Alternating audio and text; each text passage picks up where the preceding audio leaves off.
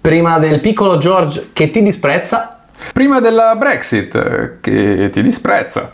che ci stava a Londra, Ercolera! io sono Massimo Io sono Adrian. e questo è Mentecast.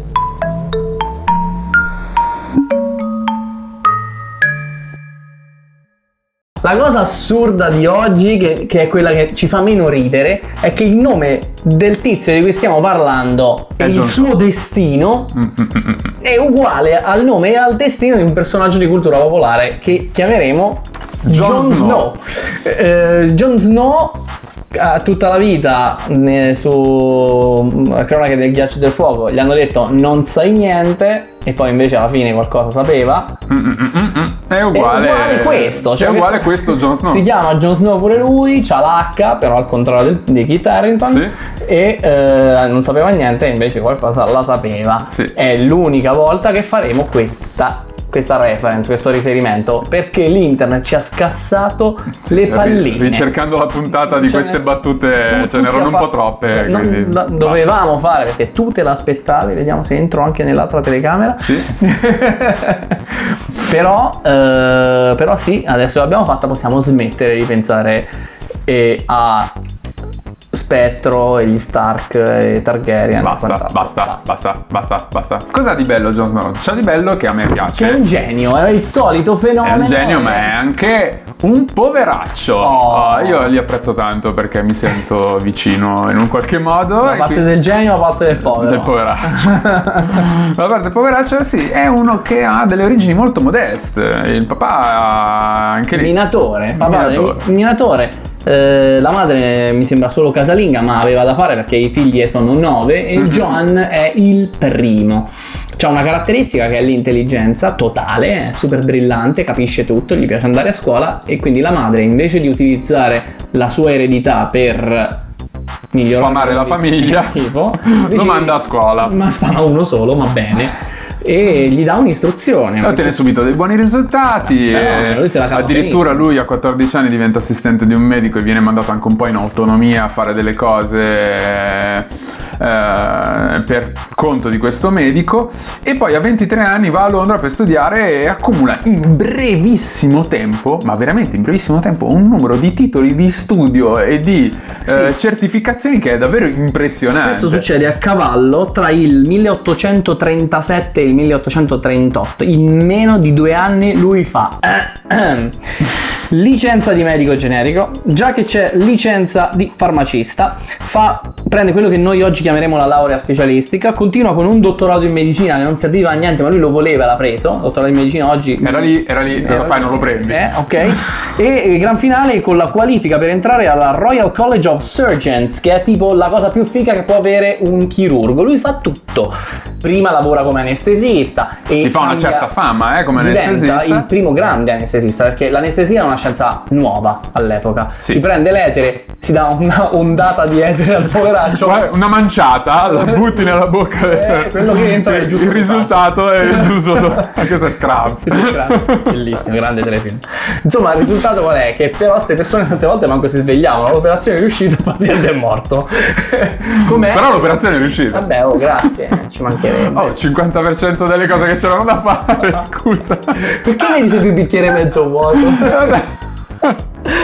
Il risultato è che l'anestesia non era una scienza esatta, quindi si faceva male fino a Jon Snow che però arriva, inizia a misurare le dosi, Pubblica prende- dei testi anche su pubblica questa cosa. fa, delle, fa dei cronometraggi sul tempo che le persone Sì. stanno a dormire, fa una statistica, quindi inizia a farlo diventare qualcosa che misurabile. Oh, la statistica, tra l'altro, è un po' il suo forte, eh. lo dico. Sì, sì, senza È una roba che ci seguirà. dicendo che questa cosa lui la, eh, la perfeziona ulteriormente perché A inventa il mix col cloroformio, che all'epoca inizialmente non si usava perché era estremamente pericoloso, la gente tendeva a morire, eh, e perfeziona il mix con il cloroformio eh, con le proporzioni e non solo inventa anche il modo di consegnarlo, cioè nel senso inventa la mascherina. Mm. Lui è quello che inventa l'inalatore con cui ti anestetizzano prima di cambiarti i connotati. Succede però qualcosa. Nel 1848 oh, c'è il colera.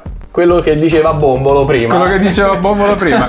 Il colera. Allora, il è- colera, un parolino sul colera si È la dire? terza epidemia di colera di Londra, eh? non è la prima. Colera perché è terribile, È una roba. È fulminante, questo è il fatto. Tu prendi il colera e non lo sai. A Mm. un certo punto, quando lo sai, c'hai tre, ore, c'hai tre ore di vita, una roba Sì, del sì, genere. sì. Crampi addominali che diventano diarrea Lo- lo incontrollabile, Schwarauz. vomito totale, perdita così alta di liquidi eh, che in così poco tempo che che, gli organi si spengono e finisci a siccome eh, la- la- diventa talmente diluite le feci che ti chiedo di andare su Wikipedia a prendere No, le immagini no. delle feci di queste persone No, no, no. sì No, fallo metterò invece una foto bella come l'altra volta. come i gattini eh, Esatto. Alberto no no metti la diarrea No, ma perché? perché è bello e insomma il colera fa molto male oggi sappiamo che l'agente patogeno è il vibrio colere quindi un batterio eh, bislungo torto all'epoca quello che tutti pensavano era che si diffondesse tramite il miasma cioè gli odori Siamo di nuovo alla storia di Semmelweis. Noi torniamo sempre a questa cosa, che non c'è, c'è questa idea dei miasmi e i medici dell'epoca non se la vogliono ca- cavare dalla testa. Snow invece cosa fa? Raccoglie dei dati e delle statistiche che finiranno per entrare in un libro che pubblicherà nel 49 che si chiama On the Mode of Communication of Cholera, in cui comincia a teorizzare che la malattia possa essere veicolata dall'acqua. Ma siamo proprio all'inizio del suo Sì, sì, percorso, sì. questo è proprio l'inizio inizio. Tra l'altro qui è uno di quei casi in cui qualcuno la- fa la giusta cosa per il motivo sbagliato, perché inizialmente lui inizia a pensare a questa connessione con l'acqua perché, visto che i danni del colera vengono per il fatto che tu ti disidrati, Mhm. lui ha notato che durante la prima epidemia a cui lui assiste, dare l'acqua ai, ai pazienti gli dà sollievo e li fa stare meglio.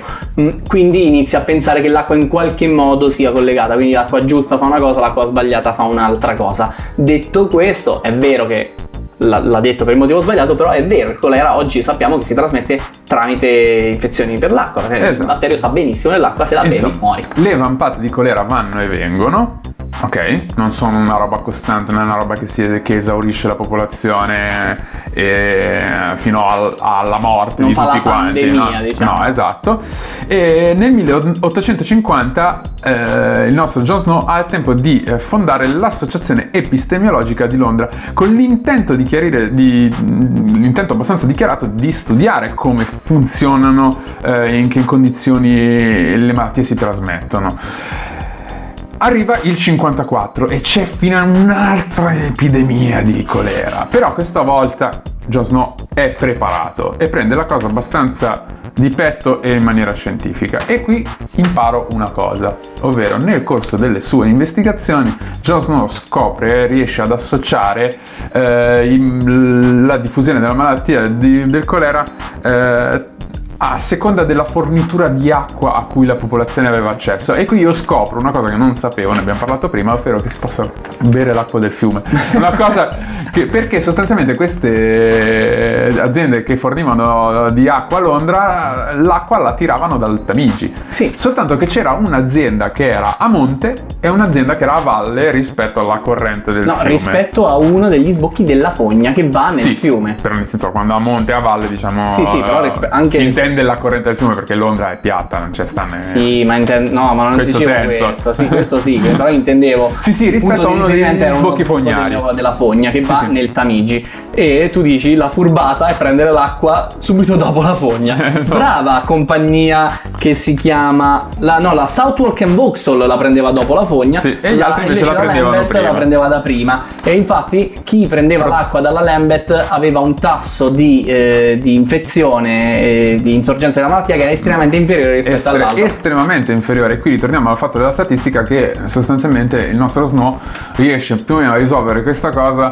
Eh, o comunque ad- a trovare delle coordinate per le sue investigazioni proprio attraverso lo strumento della, della raccolta dei numeri e della Questo è statistica. fatto, cioè lui prende i fatti, per la... ogni tanto ci sta uno che dice oh ma vogliamo vedere quello che succede invece che quello che pensiamo succeda. mentre sta quagliando, mentre sta riuscendo a mm, Sì, sì. fare un documento che possa essere di qualche utilità e cosa, scoppia il caso Broad Street.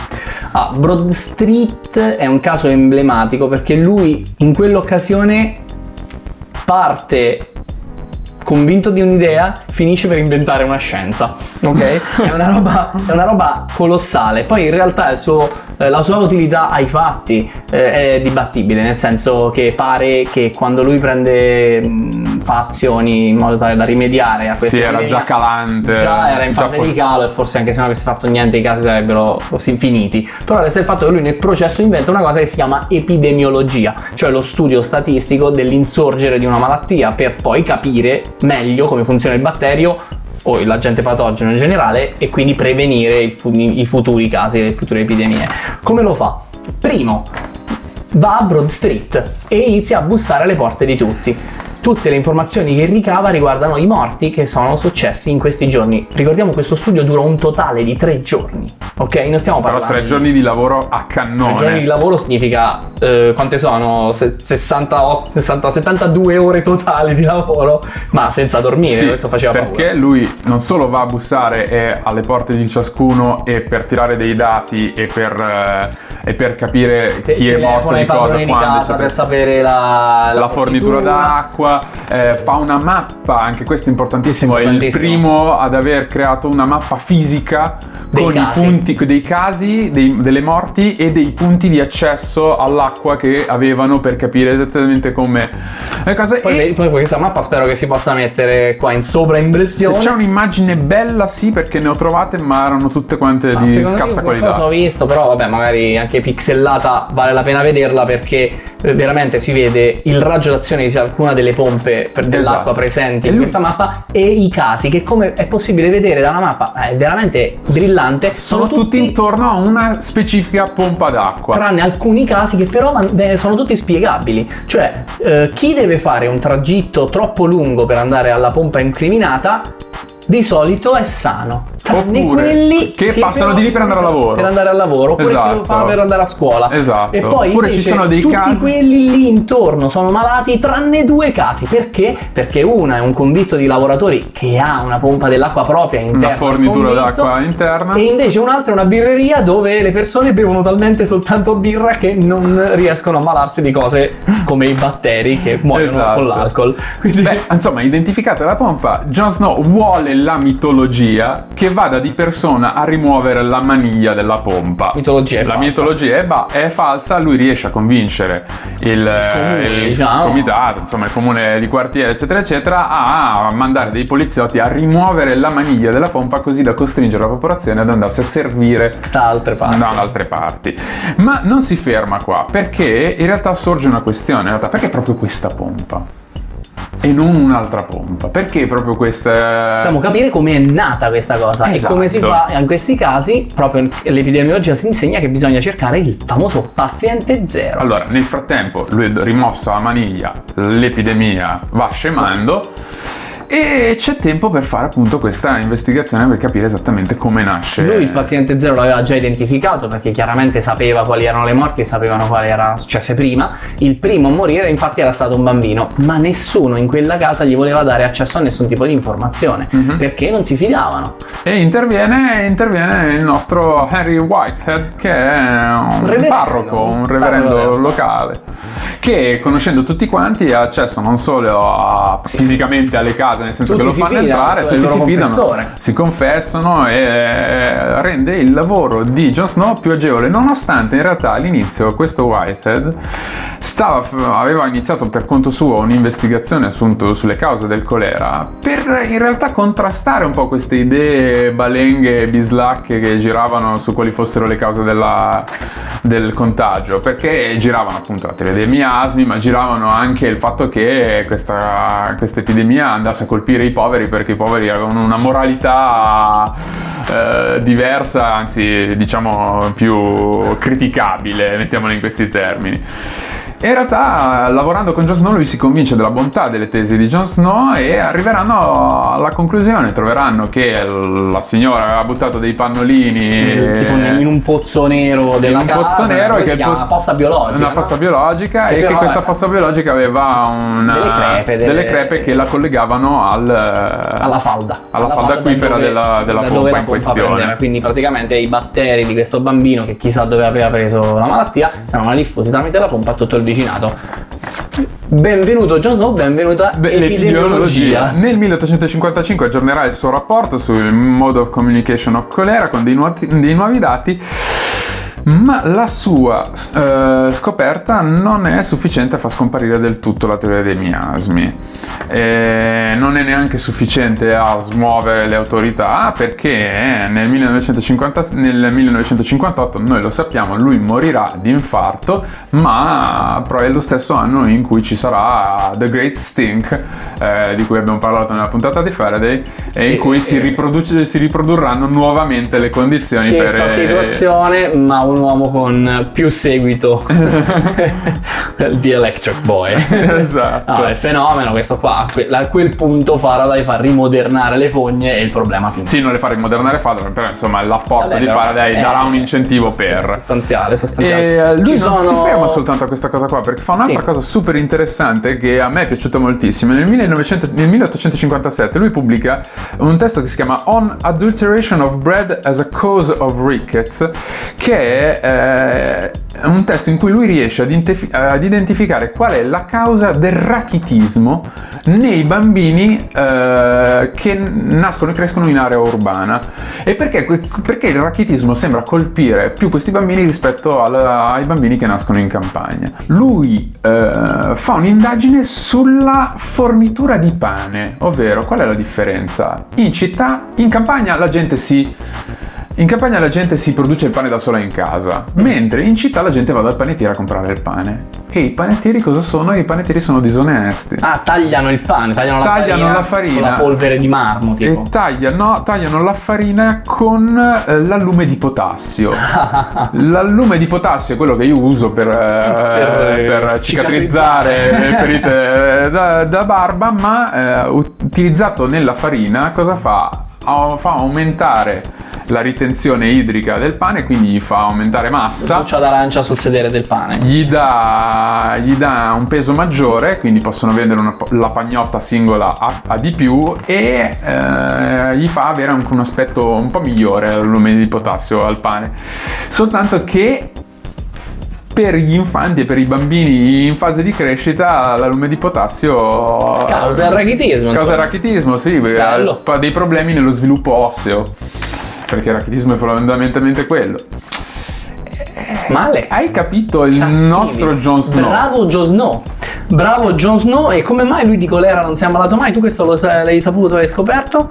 Lui era il vegano dell'Ottocento. Ma che davvero? sì, sì, sì, lui era. Allora, un difetto ce l'aveva.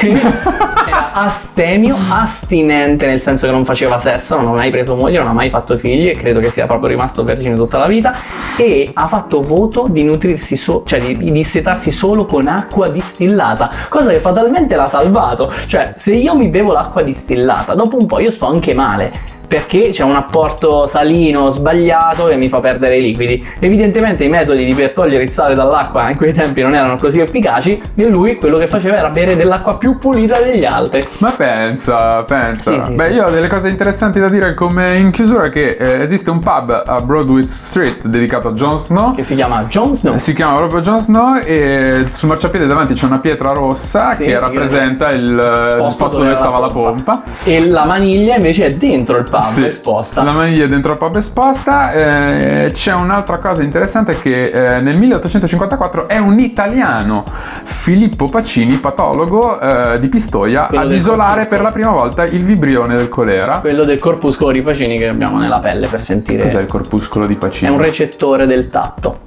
Ah. Non mi ricordo che cosa riceve, non so se il caldo, il freddo, una cosa del genere, però. Allora, la storia di Jon Snow non è completamente nuova, nel senso non è l'unico a fare, ad associare definitiva in maniera mm, certa e scientifica la diffusione del colera con l'acqua, con, eh, eh, con le, fonti, con le fonti di approvvigionamento d'acqua. Eh, nel 1849 a Cincinnati, Ohio, John Leah fece uno studio simile fondamentalmente. Eh, l'articolo eh, su Oxford Academic asserisce che all'epoca la letteratura che eh, associava il colera con la presenza di acque sporche non era una cosa rara. Quindi non si è inventato davvero non tutto. si è inventato davvero tutto. Beh, però abbastanza. Però da abbastanza da passare alla storia. ricordato, quindi Esatto. più di me.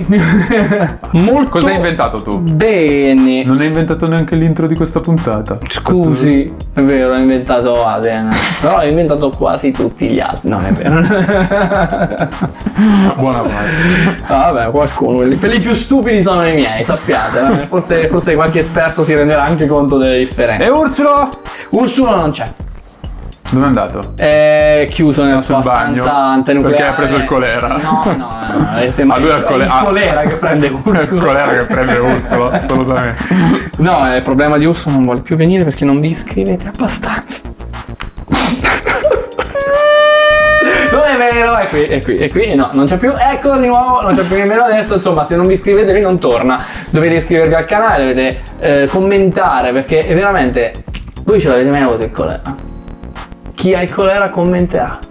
E... no, seguiteci su YouTube, seguiteci eh, su... Guarda questo. Anch'io il colera! First! Uh, Dio, seguiteci su YouTube, seguiteci Mancanza di tatto. Spotify, seguite, tanto non muore oggi la gente di colera, ti pigli l'antibiotico, vai in farmacia non sei più morto, che devi fare? Eh... Chi mancava? iTunes, iTunes manca sempre, ma c'è. Sì. Invece comunicazioni Que- Facebook, Instagram e Twitter. Eh, Le cose che non mancano invece sono le fonti. Le Fonti d'acqua sporca. TheLancet.com, Jon Snow, The Making of a Hero. Ah, l'ho. Uh, past medical history, Jon Snow and an 1854 cholera outbreak. Uh, poi ci sono un sacco di articoli su Oxford Academic, The Guardian e la Oxford University Press. Io invece vorrei dire dei video, dei videi. C'è un video di Extra History, che è un canale fumettoso che a me piace un sacco, anche se. Avevamo fa- preso la storia di Giolito Bignino. Bravissimo, è lo stesso canale. Questi sono. Anche quello della matematica, anche quello del Bravo, anche eh, quel quinto postulato. Bellissimo loro, sono un grande canale, ma hanno fatto così tante volte la battuta di You Know Nothing Che che, mi, mi- non ci vado più. no, no, Poi c'è un ottimo video di Welcome Collection e uno di Harvard X, che sono tutti e due dei piccoli complementi nella spiegazione di quello che è successo. In particolare uno di questi, se non sbaglio quello di Welcome Collection, si svolge nel pub Jon Snow, quindi simpatico, si vede anche dentro. Va bene, io devo andare in bagno.